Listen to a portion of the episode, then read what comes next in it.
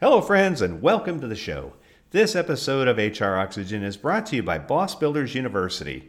If you're looking to train up your supervisors and managers, please check out our newest offering, The Art of Being a Great Boss.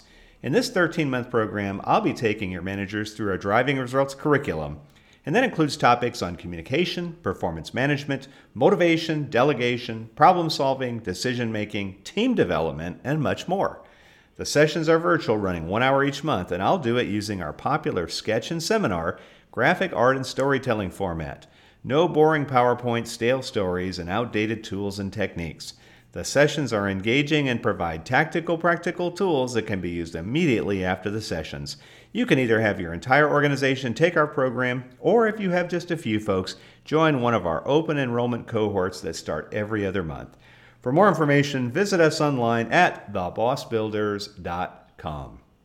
You know, on the podcast, we like to have different types of folks on our podcast. You know, we've had consultants, we've had coaches, we've had speakers, we've had lawyers, we've even had a couple mixed martial arts fighters, but we've never had somebody who is a world record holder.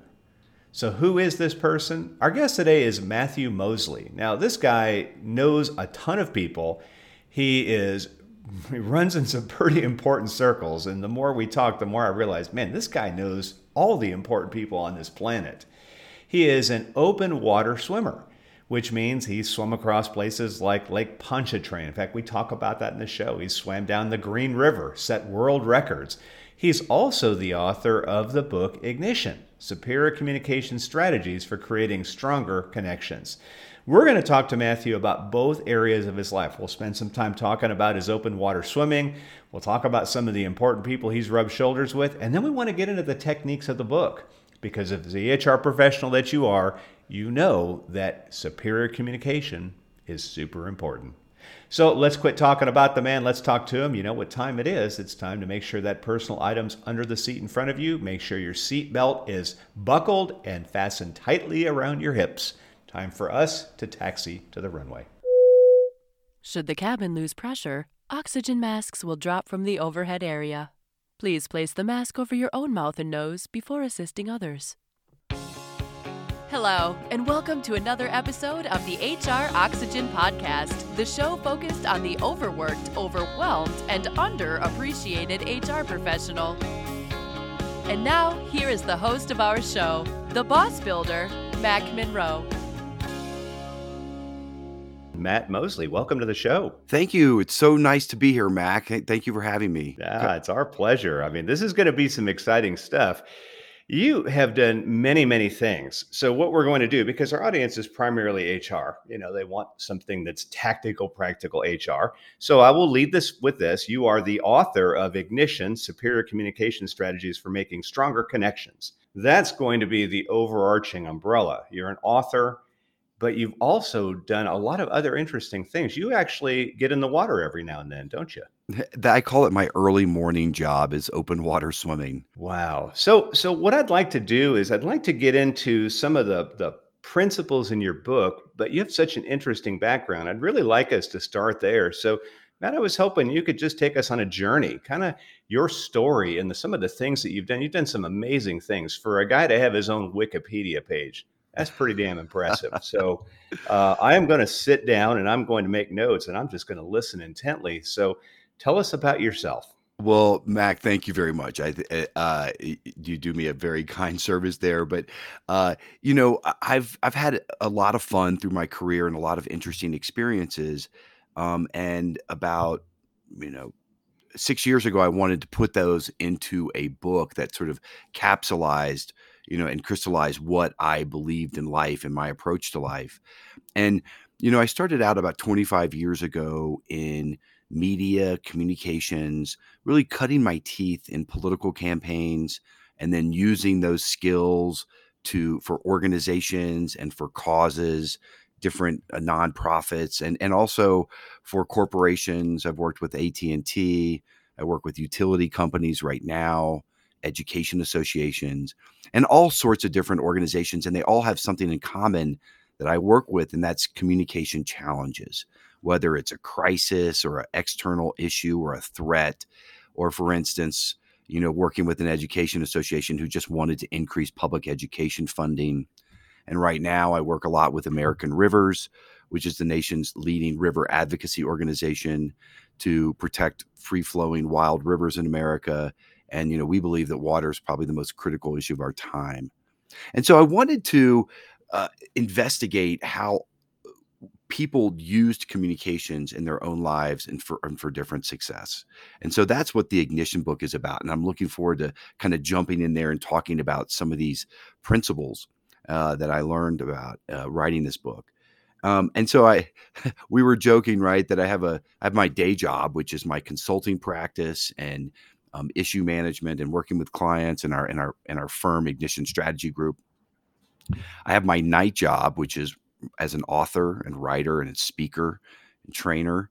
And then I, I joke I have my early morning job, which is as a open water swimmer, right? And um, we can talk a little bit more about some of the lessons that I've learned from from that and how they apply to life. But I've had a great time. I've got five uh, different world records in open water swimming, and was just recently the first person to swim 40 miles down the Green River through canyonlands in the desert outside of Moab, Utah. So yeah, wow. we've been having a good time out there on the road and and doing a lot of fun stuff, Mac. Well, let's let's start with the swimming because when somebody hears open water swim, what does open water swimming actually mean? yeah, sure. Well, you know, um, I came to it. Uh, you know, I, in high school, I wasn't that great of a swimmer. I, I was all right. I wasn't going to get a college scholarship. Um, I wasn't super fast, but I did love it. And so I came back to it uh, after graduate school, and my wife and I went on a canoe trip, and I brought my goggles, and I just started swimming in the Colorado River, and I realized how beautiful it was because there was no lane lines, there was no clock, and there was not even a coach telling you what to do. And you could you could basically it was really a freedom of swimming. And so what i've tried to do and just building and building on this for for 25 30 years is finding bodies of water that are just really interesting and that nobody has swam before. Uh, for instance uh, i did a swim for 25 miles across lake pontchartrain in new orleans. Wow. i swam across the caribbean I did the first swim from an island of Culebra to Puerto Rico, which was 24 miles. Um, and then, uh, yeah, I swam the Colorado River uh, for, for 47 miles in just under 15 hours. And so uh, I joke uh, that, um, you know, I've had a lot of time, Mac, to think about why oysters don't share their pearls. And do you know about why oysters don't want to share their I pearls? no idea. No. It's because they're shellfish. But, but seriously, you know, I've learned a lot about what open water swimming can really teach us in life and the and from organizations and management and even through human resources and talent acquisition you know is putting the right team around you right to get you across and who are those people and sometimes you know I've, i learned the hard way that they're not your best friends they're uh, they're mm. people that bring other skills to the table like a fighter pilot who can sit in a canoe for 16 hours and not complain and keeps you right on track. Um, you know, building the right team. And then they're setting big goals, right? And then you have the goal setting, and then you have the planning and the preparation and doing the homework and the training, you know, and getting up at 4:40 in the morning to go out into a cold pool uh, in the darkness and cold. Um, you know, and doing the hard work behind the scenes to make yourself ready and to prepare. Um, and then there's the perseverance of just sticking with it, right? And really making making it happen and believing in your dream and just doing anything you can to to to make it happen. And for me, it's always about a bigger cause than myself. Um, it's about the organization like American Rivers that I'm swimming for who's protecting rivers. And so I'm just helping them. So I'm really just a small part in this sort of journey. Um, and maybe I'm the swimmer out there, but there's a much bigger cause. And I think we're going to talk about that in, in a little bit later, but it's something that I believe is is really key to success in life and probably in a job interview too. Is that when you make things about something bigger that it's not just about me, me, me, or it's not just about yourself. making yourself look good. It's about what is the bigger cause? How do I fit into this bigger picture? And so I think that's really important. But that's that's kind of what I take away from from these open water swims and how I apply it to life and my career. So when you're doing these open water swims, do you so let's just say you, you've done the 52 mile swim on the Green River, you've done the Colorado. I'm assuming now you're not swimming against the current, right? Oh no! Good lord! That's the mean, only you time you can have feel like my arms about as big is- as my legs. Yeah. Yeah, I'm moving at about the current's giving me about a mile push, a mile per hour push. Um, and so it's helps, oh for sure. But it's still I'm still in the water for 15 hours in swimming. So yeah. uh, so when you're so like when you're doing like let's take uh, Lake Pontchartrain. I've driven across that on that long bridge. That is Oh, some filthy, dirty water. I mean, do you have to get a tetanus shot before you even attempt Well, something like you that? You know, it's so funny you say that. You know, my mom was like, "What are you doing getting in that water? You're going to die." You know, and not just because it's it people have this perception that it's dirty and filthy, but because there's bull sharks and alligators and snakes and all sorts of other stuff out there. But um you know, that was exactly the point that I swam it, Mac, was because the Lake Pontchartrain Basin Foundation and Save Our Lake organization had been working for 25 years to clean up this body of water. And you're right, it was a filthy slime pit, and they had dredged the bottom, they had ruined the wildlife. Um, there was agricultural runoff, there was oil drilling. I mean, you name it. This lake was being assaulted on all fronts. And it used to be the cultural center of New Orleans. It used to be where everybody would go out to the lakefront on, you know, cool summer evenings uh, to get away from the city heat. And it was a, it was, it was just a big center of the of the fabric of the social life of New Orleans. And the lake died. So that's why I swam was to to raise awareness that this this organization had cleaned it up, and it was, it's it's a beautiful lake, and you know people do have this impression of it, and I wanted to show that yes, we could swim in it. It is a resource, it is beautiful, and we you know, there's one thing the American River says: uh, people can't live where fish can't swim. You know, and so Okay. if we destroy our water, it- you know, eventually, if we destroy our water uh, systems and our waterways and our beautiful lakes and rivers, we're we're destroying ourselves in the end. And and I think that's water is the most critical issue of our time. It's not going to be oil. It's not gold.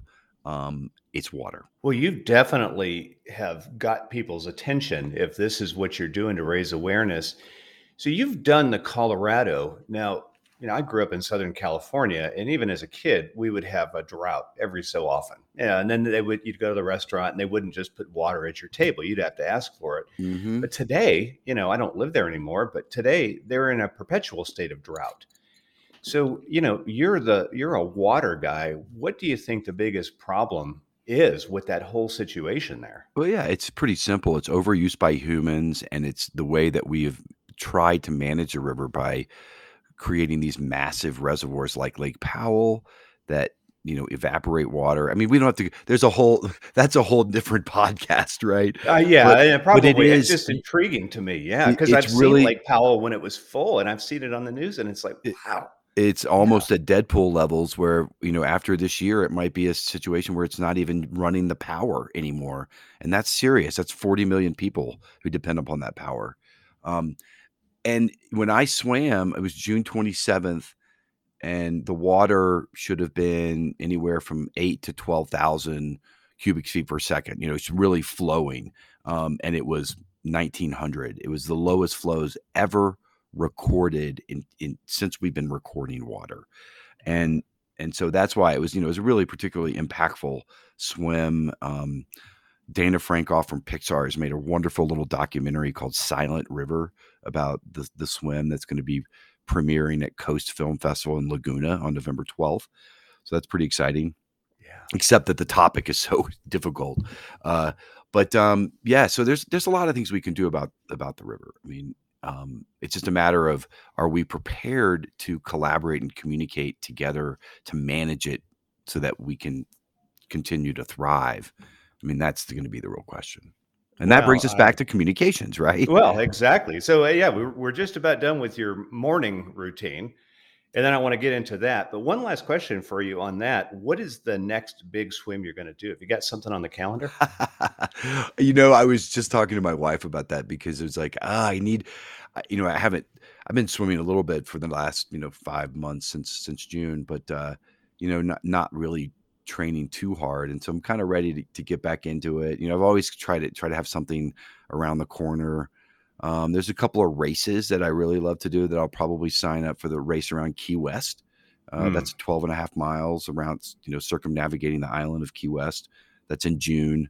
Um, there's a couple other things like that that I'm going to put on my calendar, but yeah, it's fun. Keeps eh, somebody said yesterday you're you're doing insane things to keep you sane. Yeah, well, I think that's probably the the secret to any of it, right? Push yourself to new levels and then say, "Wow, look what I've done now." I guess the human potential is pretty much limitless if you I guess think of it that way, because obviously you do when you're thinking of these new long swims that you're going to do. So I, am really impressed, Matt. That's that's really, I mean, for me, moving around in the hot tub's about as good as it gets. But for you to swim, you know, Colorado River that's great. But let's talk about your book and let's talk about communication strategies. You've mentioned that you've worked with political campaigns and you've worked with other organizations. When I work with organizations and they say we're struggling, usually the first thing out of their mouth is, Yeah, we have issues with communication. And it doesn't even have to be a large company, it'd be a tiny little one. Why is communication such a big deal? And how can we improve that? you know, that's why I wrote the book. Uh, you know, I, I, set out to investigate in, and look, I've worked with a trem- people that with tremendous leadership capacities, excellent communicators, people that really got it, that knew how to manage interest. But I've also worked with people that, you know, even at the same time can can also, you know, trip up on it. And I always find too, it's funny how in any times of crisis or pandemic or you know when the shit hits the fan excuse me mm-hmm. but it's always communications that's the first to go right it's always the first in a budget cut it, we're the last to know about any problem um, it's just it's kind of a funny the where it always you know i was working with an organization last year and they were supposed to have four communications people they had one you know mm. and it's just and their budget allowed for four, but yet they just did not prioritize it in a way. And so they just thought the one person could do all the four people's jobs, you know, and that's just the way it was. And then they turn around and wonder, why do we have these problems, you know? Um, and so uh, it was six years ago, and I was invited to give a talk at Center Camp at a, a little arts conference in the desert called Burning Man and mm. um, it was on being it was called gonzo communications and the centerpiece of it was building off this philosophy that you're a participant in life and not a spectator and that that's what gonzo from the the, the author hunter s thompson really meant it, it didn't mean being crazy it meant putting yourself in the story um, and that has that has really profound impacts for not just journalism but for how we approach the entire world is that you know as the Hopi prophecy says, you know, do not look outside of yourself for a leader. We are the ones we've been waiting for. And I think that's a really big, profound way to look at life because we all know people that are sort of what, you know, waiting back like, why didn't I get that job? Or, you know, uh, how come nobody wants to hire me? And, you know, it's sort of like, well, you, you kind of kind of go out and make it happen, you know, and, mm-hmm. and, and that's not always the case. I realize that's simplifying things very much, but, um, what I wanted to do in the book was since that time, uh, it, you know, the, the big question coming out of that talk was, okay, well, if people are so good at, you know, these leaders and managers can be can be good at what they do, why can people be so bad at communications? And what can we do about it? And how can i maybe give people some strategies and some tactics for being better communicators, managing a vision for how you move something from point A to point B. You know, what does success look like for an organization? Where are you going? And you know, Mac, because you've worked with a lot of people out there, that's not always so easy. Mm-hmm. You know, you sit down with somebody in a job interview, what do you want? And and listen to the words just start to sort of stumble out. People don't think about that question. I've heard presidential candidates unable to answer the question of why they want to be president. You know, I mean, it's it's astounding to me sometimes the level that of unclarity that people don't they, they don't bring to the game. Um, and so that's what I wanted to do in Ignition. So I interviewed dozens of people at the tops of their field from F 16 fighter pilots to astrophysicists, top selling authors, producers at Disney, um, you know, leaders of global advertising campaigns, and really wanted to drill down what were the things that made them successful at telling their stories? You know what were what were their sort of secrets or their trade? And so that's what the that's what the book is about you know and it's sort of all these stories from the front lines of communications challenges. And i know sometimes i i speak a lot and i'm like all right we're going to talk about communications planning and it's going to be really exciting. And people you know you're like what? And and you know they don't know that i'm going to talk about you know blowing Hunter Thompson's ashes out of a cannon for a funeral or you know other types of uh, fun kind of uh, of activities but you know I try to make it as fun as possible.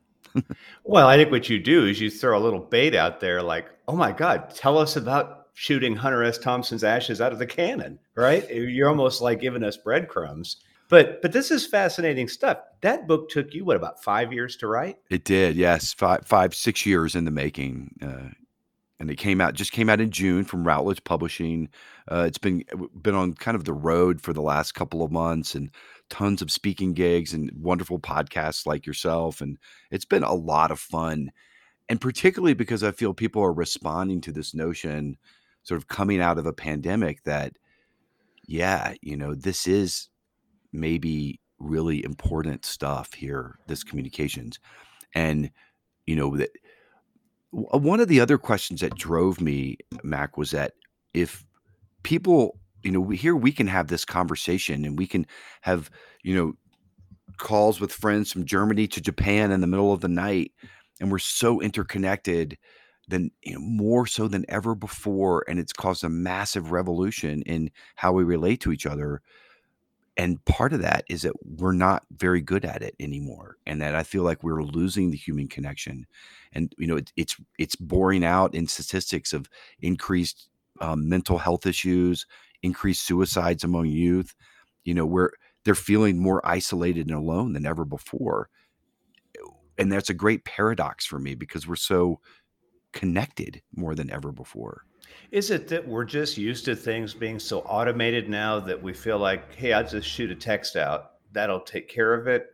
Or is there something deeper? Because without the technology, I mean, I, I was thinking back um, the other day, my first duty station in the Navy back in the early 80s, I was overseas and all we could do is write letters. And mm. those letters took at least two weeks to get to the US. And then, of course, someone's got to open it, read it, write their response. A, a phone call every once in a while cost a fortune. Yeah, and, but how you know, meaningful that was, was, that letter, right? When oh you got God, a letter you from somebody, wait for the mailman. Yeah, it's like when you walk. Well, where I live in Tennessee, you see old people racing out to the mailbox to get junk mail most of the time. But maybe they're so used to like, wow, here's my old window to the world. Yeah, but you're I mean, right. You devoured it. You read it over and over. You touched it. You smelled it, and now. And yeah. yeah. when you sat down to write a letter to somebody, it meant something, and, and you meant something by sending it and taking the time to put a stamp on it and address, you know. Uh, and I think that part of it goes back to what I mentioned earlier about my theory, and I don't. Uh, this is just Matt Moseley talking here, but I believe that it's because people are so a lot more self-centered these days, and that they're if you make things about yourself right it's much more difficult to find satisfaction. It's why you know it's like look at what i'm wearing look at what i'm you know and it's I, you see this in job interviews how much you going to pay me? What is this? Like uh, what are my benefits? And instead of like okay here's here's the value i'm going to bring to this organization. Here's how i'm going to pull you along. Here's what I, here are the things that are really important for me to share with you you know? And like i I go into like, have you ever had anybody go into an interview and just really take the upper hand? Like, I don't really care about your questions. I want to talk to you, and I have questions for you, mm-hmm. um, uh, because I'm going to make a life decision here, and I want to make sure it's right for all of us, and that I there is a space for me to bring value here. So let's let me begin. Right? I think it would. Yeah. Well, someone would say, "Wow, you're really full of yourself," but it seems to me that you're auditioning. You ought to be the one taking the lead in that interview, right? Right, exactly. And you know, interviews that sit back and just sort of listen, there is a time for that, of course. Um, but when you know, it's about it's about being proactive, and I talk a lot in my book about that. The kind of the secret of being good at communications is is being proactive. Is that means you're setting the agenda and you're defining the terms of the debate, and people, other people reacting to you and just since we're I had mentioned Hunter Thompson, I'll, there's a chapter in here. Um, and late one night, we were in his kitchen. I'd worked with him to to free a woman from prison. It was a mm-hmm. seven year campaign, and so we had. Uh, I was like It was we had just literally. I'm not joking. Blown up a bomb in his backyard, um, and so he asked me. We we were talking about politics, and I think Lyle Lovett was there and some other celebrities, and he turns to me and he says, you know, because he knew, you know, knows I had worked in political campaign, and he says, "Do you know what the meaning of the word politics is?" Mac, I hmm. stumbled on this very basic question, like voting, governance, policy. Wrong, he said. Politics, son, is the art of controlling your environment, and those who control their environment the best win the day, rightly or wrongly. And usually that involves telling better stories that make people react to them. And in business, we have eh, there's a term of art called first mover advantage. It's the same thing. Um, it's those who are out there in front. It's a very strategic business move, and we have to look no further than somebody like Tesla and Elon Musk. Right? People mm-hmm. are responding to them now. They have set the terms of the debate and are, for, for the most part, controlling the agenda of the auto market, which was unheard of 10 years ago. Um, and so I think that that in terms of communication as a as a fundamental piece of what we do is just so important. So it's the art of controlling your environment, our definition of politics, being out in front. So so let's take that to a practical application because for our audience who's listening, I, and I'm just going to take a stab at this just based on what I've seen lately is we have to figure out our return to the office plan. And you know, the media is saying that employees don't want to have to go to the office anymore. People are quitting because they just feel like, hey, I don't want to have to sit in the traffic anymore. Yet here we are paying a phenomenal amount of rent for an office downtown. We need mm-hmm. butts in the seats. And how do I mean? So that's I guess the one of the bigger questions that my audience is wrestling with. How do we do this? From where you sit, something like this, how would we be out in front? How would we be able to control that environment if this is something that we've got to get done this year? You know, that's a great question. And I'm, uh, there's a really good friend of mine. I'm not going to say the organization, but it's a major organization in Los Angeles. And, you know, they're talking about closing down their division in Los Angeles and moving them to another city in Florida. And yet all of this is rumor and innuendo, right? And nobody really knows what's happening. And so it's that climate of uncertainty is where people is where fear develops and rumor and innuendo and then it's hard to put the genie back in the bottle. So I think in whatever way you can bring clarity to those kinds of things like okay, hey, we're looking at going back into the office like Google. We're looking at going back in the office January 1, 2022. At least everybody has a sort of benchmark of that. And now can there be changes and stuff for for sure but you know i think anytime we can bring clarity i think uh, leaving an information vacuum is probably the worst thing that we can do. What about for the companies? Because I think there were several who, in the height of the pandemic, sort of made this emotional pronouncement that, you know what, from now on, you can work from from wherever you want because this is working after, you know, two or three months of a virtual workforce. And I know that a lot of them are having to walk that back. Yeah. How can you walk it back now without totally destroying the trust that you are about to destroy? well, you know, it's interesting. And I, I would love to have a different conversation with you about this because I'm kind of fascinated with, you know, this sort of eh, this yin yang of what you bring about of like, okay, because I sort of saw like, oh yeah, we're going to just go to all virtual office place, and now I'm seeing like companies that I know are like, get your butt back in the office. We need some productivity, and and that they're learning that the value of the connection with teams is is is just huge, and that mm-hmm. I work best in an office with other people. I I just do, you know. I think a lot of people feed off of it. Now, look, there's certain programmers that maybe don't even need to be in there, but uh, you know that's just a fascinating subject. You know, I wanted to just also mention um, too that you know in my book I talk a little bit about you know this whole subject of communications. It's sort of like water, right? Like, duh. It, we don't think about it a lot if it's already there, unless it tastes bad or it, we don't like what we hear right? So I think they're very similar in that way. It's kind of funny.